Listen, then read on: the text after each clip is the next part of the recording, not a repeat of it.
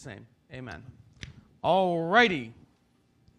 On the stage with me today, maybe you've noticed him Or not. kind of hiding there behind the mic stand or by the behind the music stand. Um, Dave Ivy, one of the pastors here, and um, so when we started Polaris in 1999, one of the things we used to do because we had like five teaching pastors is do tag team sermons, and I used to really enjoy that, and so I want to bring that back some.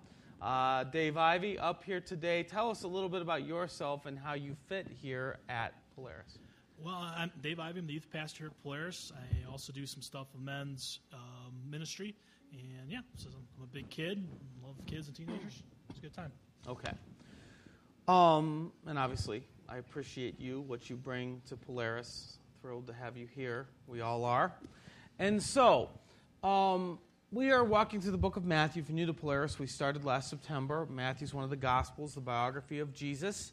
And we're walking through to learn more about Jesus' teachings, about his example of life, because we want to follow Jesus. We don't want to just believe the right stuff about him. We want to do the things that he does, live out his teachings, put them into practice in our life. This is easy to say, but as we're going to talk about today and the kind of material that we're talking through today, it can be very difficult to actually do this, but that's why we're reading the book of Matthew. So we've come to Matthew 18, which is a chapter. Uh, there's, there's a few different pieces in this section of Scripture, some in Matthew 18, some in chapter 20. We're going to talk about both of them today, that have to do with kind of like a, a child kind of theme, especially Matthew 18. Um, next week, Gary Porter from the Christian Children's Home of Ohio, which is an orphanage in Wooster. Uh, he has built a legacy there like none other. Incredible work going on down there, and he's a great communicator and just an amazing man. I, and I mean that. I'm not just trying to sell it. He's awesome. Um, he's going to be here next week to share his heart for families and children and um, tell you a little bit about what God is doing down that way. I really want to encourage you to try to get here next week. And I, again, I'm not just saying that. The reason I picked him to come here is because the man is just living out Isaiah 58, and we have a lot that we can learn from Gary Porter. So he's going to be here. But this week, we're going to get that idea of children started. So, having Dave up here, I went to Dave a couple weeks ago and said, Dave, I want you to pick the direction. I want you to look at Matthew 18 and tell me where we're headed as we tag team this. And Dave looked at this and he really seemed to come away with a parenting kind of theme, which isn't necessarily the first thing that comes to mind. And what you might be wondering is, Dave, you don't even have kids. Why are you looking at this Matthew 18 thing and seeing themes of parenting? So, on behalf of all of us, I will ask you that question. Well, this picture might give you some answers.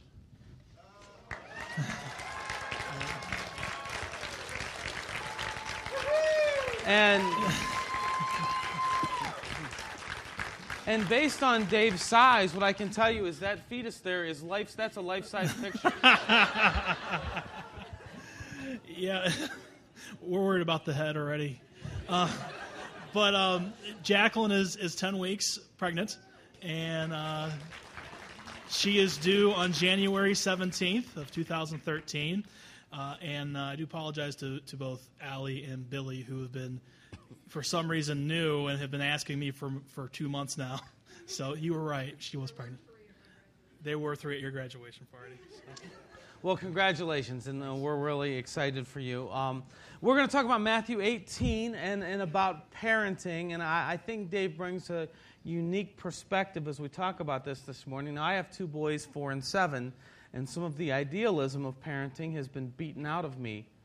Uh, but for Dave, pre 2 a.m. nights, um, I, I, I think we can learn a lot from the idealism um, before those things kind of buff out, you know. So, so we'll, we'll talk through this. Uh, but to get things started, um, any parents that you would lift up or that stand out to your mind as, as extraordinary parents? Well, I'm a TV guy. I love TV shows, but my favorite TV parent is the you know, the Huxtables. Anyone? Anybody?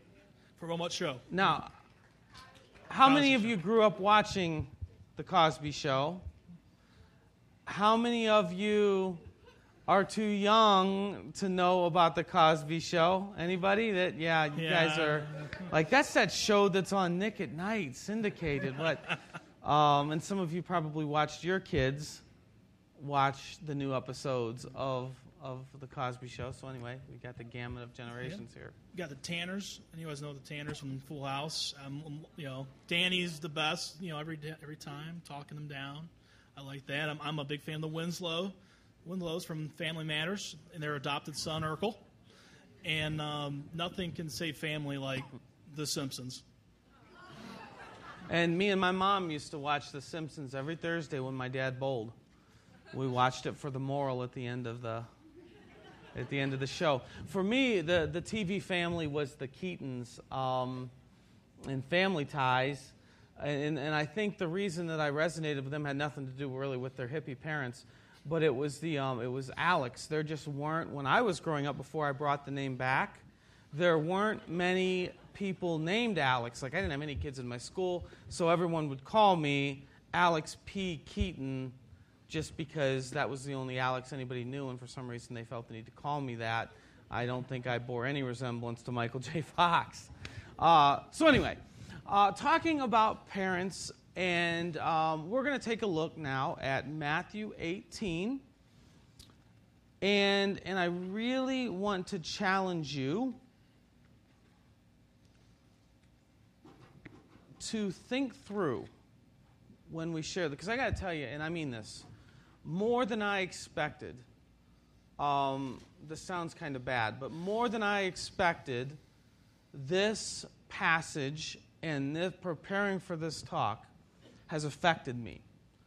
Um, and so I want to challenge you, first of all, if you are a parent or soon to be parent, to think through the implications of this stuff with parenting.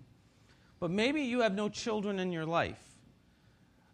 We still have to, th- even if you do have children in your life, we still have to think through this as it relates to following Jesus because it's a very powerful teaching moment in the teachings and life of Jesus. So um, this, this should affect you no matter where you're at.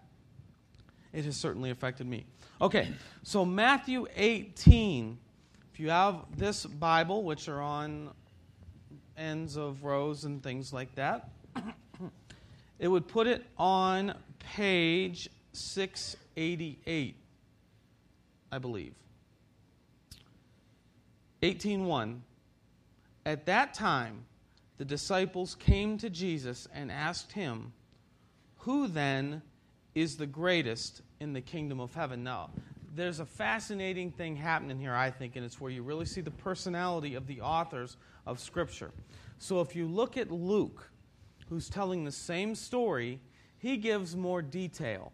And what he says is really happening here is that there is a fight that has broken out among the disciples. So there are the 12 disciples who Jesus has called out and set apart as leaders. He's poured his life into them. And now there is a fight that is broken out over who is the greatest. First of all, um, you see the personalities here because Matthew was one of those 12 disciples. Luke wasn't. Luke was an outsider who got his information secondhand. So you see the outsider saying, yeah, these guys were fighting. For Matthew, oh, we just posed a question who's the greatest in the kingdom of heaven? So I really think you see the personalities and the history of the authors coming out here in the differences of the accounts. But also, what's going on here, uh, it, it, there's drama in that Jesus is nearing the end of his earthly ministry. Now, you remember in Matthew 17, uh, we talked a couple weeks ago about the transfiguration and how in Matthew's gospel there's all this question over the identity of Jesus. And there's this moment on the mountain when Jesus becomes uh, the, the, like the physical, symbolic appearance of the God of the universe, where God then speaks from heaven and there's the cloud of God's glory that descends on the mountain. And he says, This is my son, listen to him.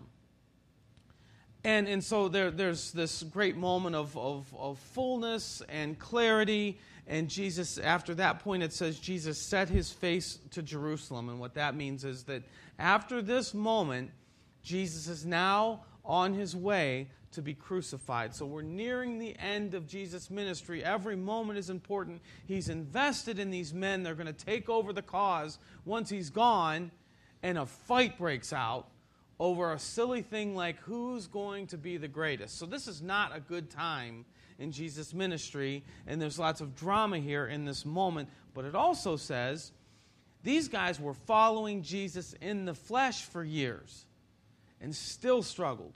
So if you're new in your faith and frustrated that you're not growing enough, realize that it takes a lot of time. Because these were guys that were with Jesus personally for years and still were struggling to grasp even the most common elements in the spiritual kingdom world. Okay. Verse 2. he called a little child to him and placed the child among them. And he said, Truly I tell you, unless you change and become like little children, you will never enter the kingdom of heaven. Therefore, whoever takes the lowly position of a child is the greatest in the kingdom of heaven. And whoever welcomes one such, one such child in my name welcomes me. So, Jesus, this horrible moment, the disciples are fighting, and you know what they're thinking about when they think about greatness in God's kingdom. They're thinking about, you know, governmental positioning, because that's what they thought about when they thought about God's kingdom. But Jesus has a character kingdom about lifestyle and cause. And, and there's this argument, and Jesus pulls this little child who is the lowest of the low in that culture. And he says, If you want to be great, here's what you're really shooting for a child. And so there are a lot of things that we need to think about in our own character and with the greatness that we pursue in the example that Jesus, which is an upside down example, they're thinking of greatness up here. Jesus says, no, greatness is down there. Dave. What do you hear when you see Jesus explain true greatness? You know, when you talk about greatness of a child and some characteristics of children that make them great, uh, one right off the bat is their pure joy. I mean, I don't think of anyone who can look at a child and not just smile when a child is smiling at you. And so children are just pure joy. Uh, another thing is they trust anybody. You see a toddler all the time run up to a complete stranger and give them a hug and, until we kind of che- train them, hey, there's a stranger and there's a person you know, but they just trust everyone. It's just a natural, inborn just thing. Um, and they want to be helpful. They, uh, children want to help. And you know, I was a kid. I, I, used to try to help my mom vacuum with my little toy plastic one. And one day she put the real vacuum in my hands. I'm like, oh, okay. And I enjoyed it. I, I continue vacuum to this day. But uh, I mean, we just kids just want to help. Um, and lastly, there's just this unconditional love that comes from a child that just they just love you, and it's, it's amazing.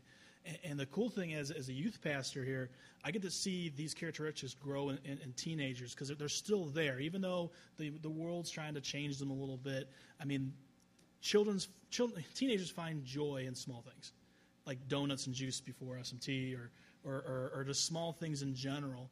Um, students trust, and, and, it's important that students trust because as you build their trust, which is something that we try to do, our small groups leaders and myself, uh, to build trust with teenagers, because as we're telling them about Christ and, and, our experience with Jesus, they need to trust us that we're telling them the right things.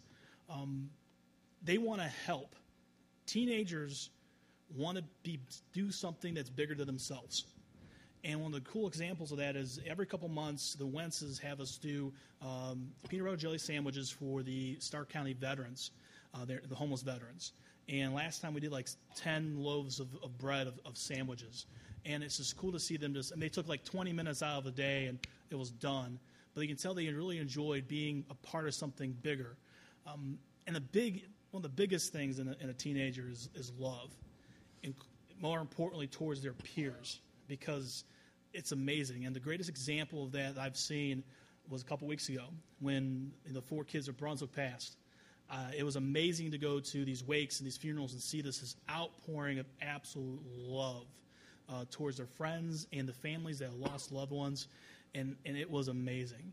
Um, but this world try to tell us that things are greater that, than these children desires and thoughts. And, and a couple things that I've really pulled out is, you know, the world wants to tell us that power is the greatest. You know, you want to achieve power, but a child has no concept of power. Uh, uh, you know, a kid has no clue what power is. But our world's telling us that we need to strive for power and, and strive for rank and things. Another thing is, children really don't care about money, where it comes from, and who's making it. Uh, where us in this world, we're, we're always thinking, well, who, who's making the most money in our neighbors or our, our own uh, friends at work? And money is just really useless to a kid because a kid has no value in cash. And there's no jealousy there because they don't know what money is. And, and another a very important thing is we live in a world of stuff. Uh, there's a there was a H.H. Gregg commercial about I mean two or three years ago where the, the tagline was the guy with the most stuff wins. And for a kid, that doesn't matter. Stuff just doesn't matter. They don't. I mean, as long as they're being taken care of and they're happy, uh, they don't have to use stuff as a ranking file. Oh, I have the nicest car. I got the newest Apple product. They just don't care. And, and, and these kind of characteristics in a child, I really think is what Jesus was saying. You know, why they're the greatest of them. They don't, they don't need the power. They don't need the money. They don't need the, you know, the stuff. They just, they're just pure. I, generally speaking, when I'm journaling, I'm growing. When I'm not journaling, I'm not growing.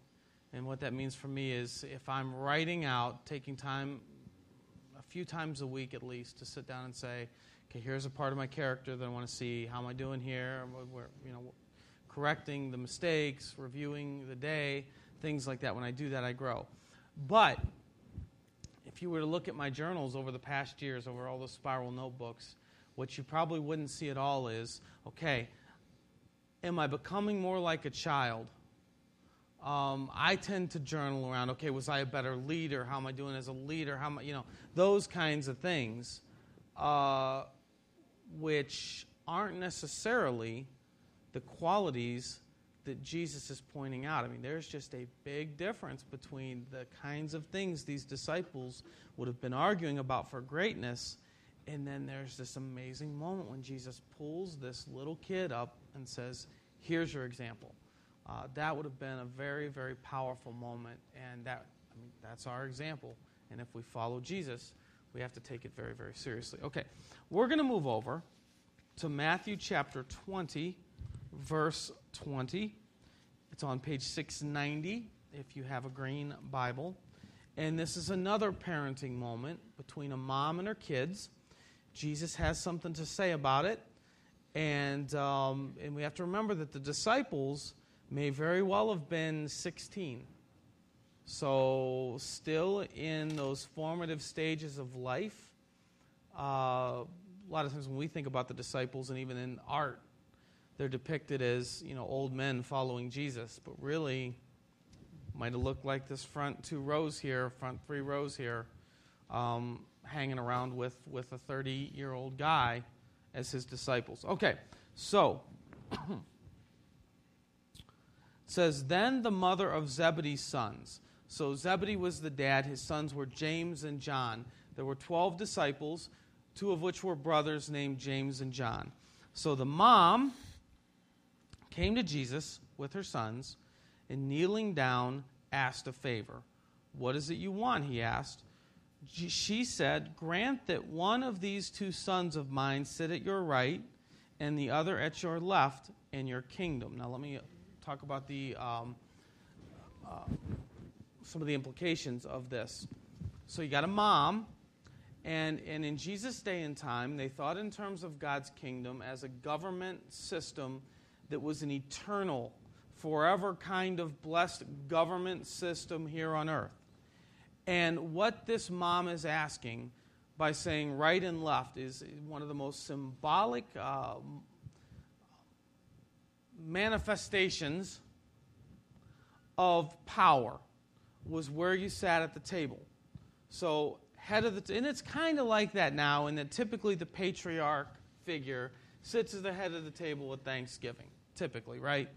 Grandpa sits at the head of the table if grandpa's around. Um, in that day and time, it was absolute. Most powerful person sat in the prominent seat, and number one or number two and number three in the organization, whatever it was, family, business, whatever, government, right, left, two, and three. So what this mom is doing is she's saying, I want you to make my sons number two and number three in the eternal kingdom of God. No small request, right? But I have to say, as a parent, that my number one prayer for my boys is God, please make my children great in your kingdom. Um, you don't know what, this is verse 22.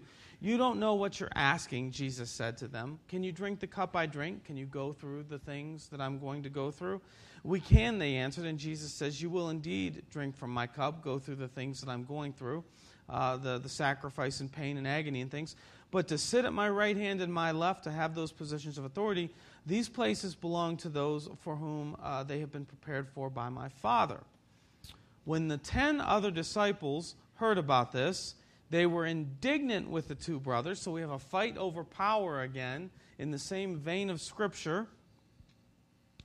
Jesus called them together and said, You know that the rulers of the Gentiles, the people outside of God's kingdom, lord it over them, and their high officials exercise authority over them. In other words, power is a big deal to outsiders. Not so with you. Instead, whoever wants to become great among you must be your servant. Whoever wants to be first must be your slave. How counter is that to the way we think? Yet it's a teaching of Jesus. Just as the Son of Man, Jesus, did not come to be served, but to serve and to give his life as a ransom for many. So, what Jesus is doing again here is he's taking a fight in an argument. And He's saying, You guys, concerned about greatness, are thinking about greatness in wrong ways. Now, are there any parents here who think about their children and don't want great things for their children? I hope no hands go up. I mean, we all want our kids to be great, and we spend our time thinking about greatness in our kids and trying to instill greatness into our kids. But sometimes we are not intentional around what Jesus is calling greatness. So, two quick things, and I'm going to hand it back over to you, Dave. This two things are true of me as a parent right now, just extra on my heart. Number one, the passage of time is starting to hit me very, very hard. Okay? I am now as close to 50 as I am to 20. And I remember 20 like it was yesterday. It went by fast. So, in the same amount of time, I'm at 50. Not there's anything wrong with being 50. Phil, nothing wrong with being 50. um, tomorrow? Wednesday. Okay. I'm kidding. He's not really 50. I do that every year. You guys should be picking up on that. Every year for the past five years, I said, Phil is 50 this week. Um, so, but anyway, uh, nothing wrong with being 50, but at 50, you're, you're oftentimes, well, at 50, I will be done. I need to be careful how I say that. At 50, I will be done with the, I hope, with the formative stages of parenting. Okay? I hope. um, when I'm 50, my boys are probably out of the house. I'm seriously not saying this for funny, okay? These next 10 years, 10 years from now, um, my sons will be 14 and 17 and the parenting that shapes their lifelong values, their worldview, will be done. Not that it's not an ongoing, you know, maintenance, but but the parenting, the proactive, intentional parenting that shapes the worldview of your child. These next 10 years are a big deal for me. And I know how fast time is going. And I, you know, I say it there's always this thing I do with dieting before vacation. You know, I got I got three months left. I got time. I got two months left. I got time. I got four weeks left. I can do Atkins and lose 10 pounds. And then it's, I got a few days left. I'm going to Burger King. you know, it doesn't matter. I guess I better focus on a tan because fat tan looks better than, than fat pasty. Um, but I don't want that to be true with my parenting. I don't want to get to, well, they're 12. I still got a couple years left. Well, they're 13. I, I mean, I want to take these next 10 years and really pour into them. But I already have the temptation of the two competing worldviews because as my kids play sports and as they're in school, I see the temptation of making sure my kids are dressed right with the right clothes and the right brands and wanting Spencer to be, you know, know how to catch pop ups right and how to hit with, with bat speed and, and, you know, maintain power in his swing and things like that. And, and to be honest with you, I've been more intentional about correct pop up technique in baseball than I have about pure kingdom greatness. And that's not good. Um, I don't have time left with my boys to be that far off in parenting. I got to get the first things first. Now, Dave, idealist parent, you're going to be perfect. You will never make a parenting decision to bring peace in the house. It will always be intentional, values based parenting. As you look at this passage, what do you see? Well, you know, start off, there's a, uh, a gentleman by the name of Dr. Stephen uh, Covey, and he wrote a book called The Seven Habits of Highly Effective People. And within this book, there's a theme of big rocks, and, and it's basically a, a story of a group of business uh, college aged kids who were at the top of their, their, their, class, and he brings this mason jar into this room, puts the mason jar in the front of the room, and fills it with these big rocks, and says, Is this full? And of course, they go, Oh, yeah, yeah, that's full. And they go, so he brings out a thing of, of, of like gravel, pours the gravel and lets it shake to the shake to the bottom and says, "Is this full now?" And they go, "Oh, we were not sure." He's like, "Okay." Brings out the sand, pours the sand on top of uh, all the stuff, and it shakes down through. And he goes, "Is this full now?" And they go, "Well, no." He's like, "You're on the right track now." Brings a pitcher of water and pours it in. So he sits there with these kids and he says, "Okay, so what's what do you get out of this object? What is what am I trying to tell you through this?" And one kid, you know, raises his hand and says, says, well, the point is to him is that no matter how full our schedules get, if we really try hard, we can always fit something more into it. And he said, no, that's, that's not the point of this lesson. The point is, if you don't put the first, the big rocks in first, you will never get them in at all. And there's some big rocks kind of things that I would love to make sure I pass on to my kids. And, and one of those things are I want to teach them to be disciples of Christ. I want them to, you know, to know, know the Bible and know how to apply it to their lives. I don't want to just, when I was a kid, the Bible was kind of thrown to me and said, hey, learn it. And it was, I was completely lost. So that's one of the stones I want to put in first. Another one is discipline. And not just discipline in, in reading his word or, or journaling or, or, whatever, but you know, discipline in life and self control, because I think that's very important in, in an age that doesn't really teach that. Um, another rock I'd like to put in there is the idea of service. You know, I think service is, is huge. It's the biggest, you know, biggest part of the ministry. You know, look at Jesus. Jesus came here to, to serve, not be served. And I would love just to put that rock in there too, saying, I want to teach my kids to serve. And, one of the, the, the, bigger, bigger ones is, is the sacrifice. You know, Jesus sacrificed his life for our forgiveness of sins. And, you know, I want to teach them to sacrifice themselves and, and sacrifice stuff for others as well. Okay, well, let me, let me ask you one more thing. Um, on your last day, as you think about a life of parenting ahead of you, what do you hope, above all else, is true of you as a parent?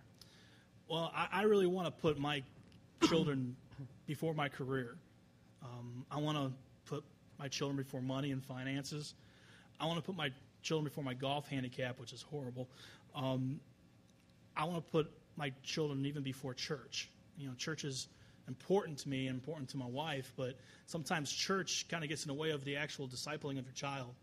And I want to make sure I give that to them. And, and here's the deal. Here's something I've learned as a as an adult you know, we all plan for, for, success. We're taught from, from late high school on through college that we need a plan to succeed. You know, there's, there's weekly goals, there's five year plans, there's 10 year plans. I, mean, I remember being a senior in high school and said, what do you, where do you see yourself in 10 years? And I never had the answer. Um, but I would like to kind of switch that around. I would like my weekly plan is every, every day during the week, I want to be praying with my child. You know, my, my five and ten year plan, I want it to be me sitting down with them and showing them what it means to be a servant for Jesus' kingdom. And, and those are the things that I want to see done in, in my child's life. Um, it's more important to me that my child grows up with Christ like character and is the best football player or athlete there is. It's more important to me that they know to love Jesus and know his Bible than having the best GPA or being on the honor roll. And don't get me wrong, academics and athletics are important. I mean, I, I played football for 10 years and loved it, but God's priorities are here, and I want to reach for those priorities. One of the things that Dave said as we worked on this this past week is um, I never thought about it. Um, I've never heard a parent say, Yeah, we have a 10 year plan to make our son the best servant around. Um, it's never that. I, I, never would think about that. But here Jesus says the number one characteristic of greatness, the number one value in God's kingdom, servanthood. Um, and yet, I've, uh, you know, I've heard a lot of people say they want a lot of things true of their kid. Never once have I said, "Boy, I just hope he becomes this amazing servant." So, um, something something to think about. Uh, now, example isn't the main thing; it's the only thing. So, whether we have children or whether we are seen by children, it's our responsibility to model this kind of behavior as followers of Jesus for children to see. Okay, I want to close. Um, we're going to do prayer time in a minute for everybody, but I want to pray for Dave and Jacqueline, for parents here today, uh, together for your uh, pregnancy. Father, thank you so much for the news. Um, thank you for uh, the little girl that grows inside of Jacqueline. I'm kidding, they don't know that yet. Um, thank you so much for that new life. And we know that you are knitting that baby, boy or girl, together in, in right now, every day. And um, we pray that, that you would bless their family. Um, we pray for health and long life and greatness in your kingdom. Um, thank you for the example that they already are and for this tremendous blessing that you are giving them and us as a church family. And I pray for all of us as parents um, that we would take very seriously the entrustment. You have entrusted us with your child or your children. Please help us to parent them with wisdom and conviction and around kingdom principles. Help us to parent them toward true greatness, not anything less that this world may convince us is important.